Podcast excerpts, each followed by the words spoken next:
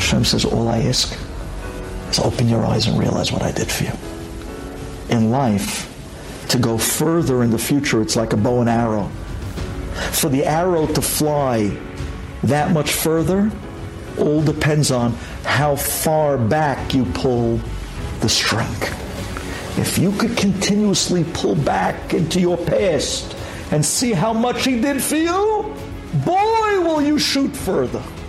Because the more you look back at what he did and you say thank you, the more he does for you in the future. That's a yisod.